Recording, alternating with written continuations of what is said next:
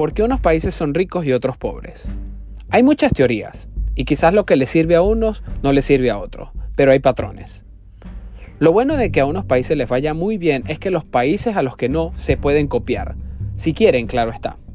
Latinoamérica lamentablemente parece tener una relación sadomasoquista con el fracaso, y cuando se trata de copiar, nuestros países copian lo malo.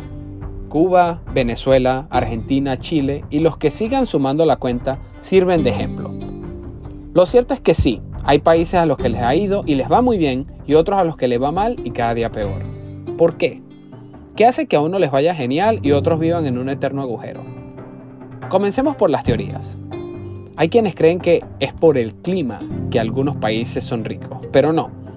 Mitos como las cuatro estaciones hacen que tengas que planificar tu vida parece tener sentido, pero en lugares con las cuatro estaciones también hay países pobres y entre los trópicos hay lugares ricos.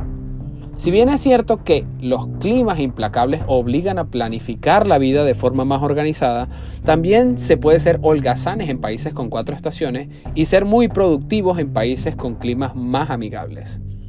Otra teoría que yo mismo he creído es la de la ética protestante y el catolicismo.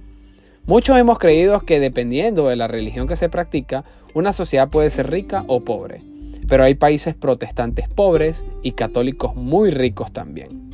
Veamos otra teoría, los que nos colonizaron.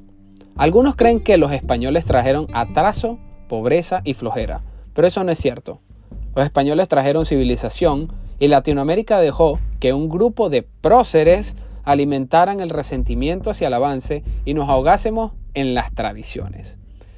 Y como fueron los próceres los que ganaron, ellos escribieron la historia a conveniencia y los latinoamericanos crecimos creyendo que España había cruzado el Atlántico para saquearnos, cuando en realidad traían civilización, avance y por supuesto querían un beneficio a cambio, cosa que es normal. Vamos a resumir los mitos entonces. Sí, un clima implacable nos obliga a planificar. Sí, los principios de la religión pueden determinar nuestro comportamiento y destino. Sí, los que nos colonizaron también sacaron su provecho. Pero estas cosas no son las que determinan la riqueza.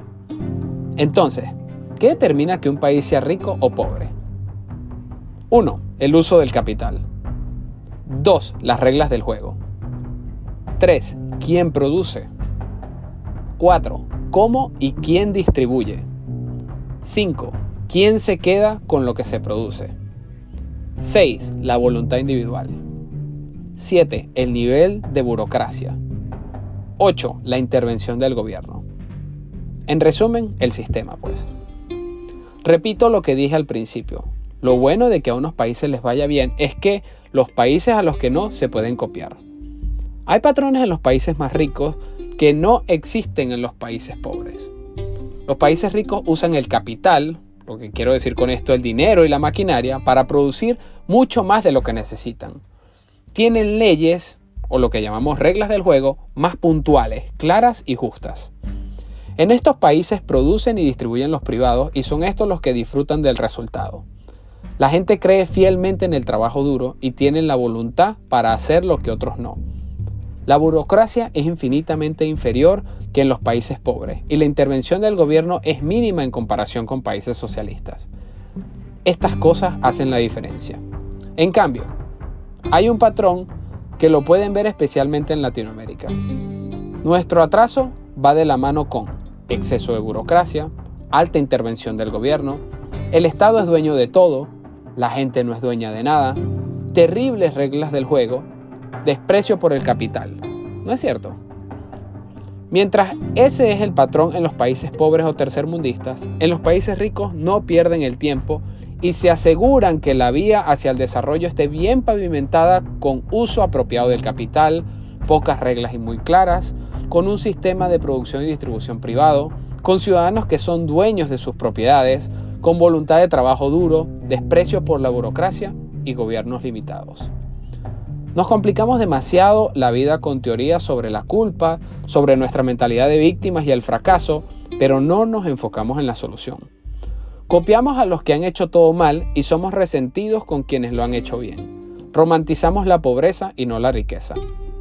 ¿Queremos países prósperos y una vida libre? Repito, usemos el capital, Tengamos pocas reglas y muy claras, que produzcan y distribuyan los privados, que los ciudadanos sean dueños, no los políticos, que haya voluntad de trabajo, que cortemos y acabemos para siempre con la burocracia y que el Estado y el gobierno sean pequeñitos. Eso es todo. Nota adicional. Dejemos que la gente practique la religión que quiera, que planifiquen o no y que defiendan su cultura y tradiciones, pero no dejemos que el gobierno, ni el Estado, ni mucho menos unos burócratas nos digan cómo vivir, qué podemos hacer y qué no. Libertad.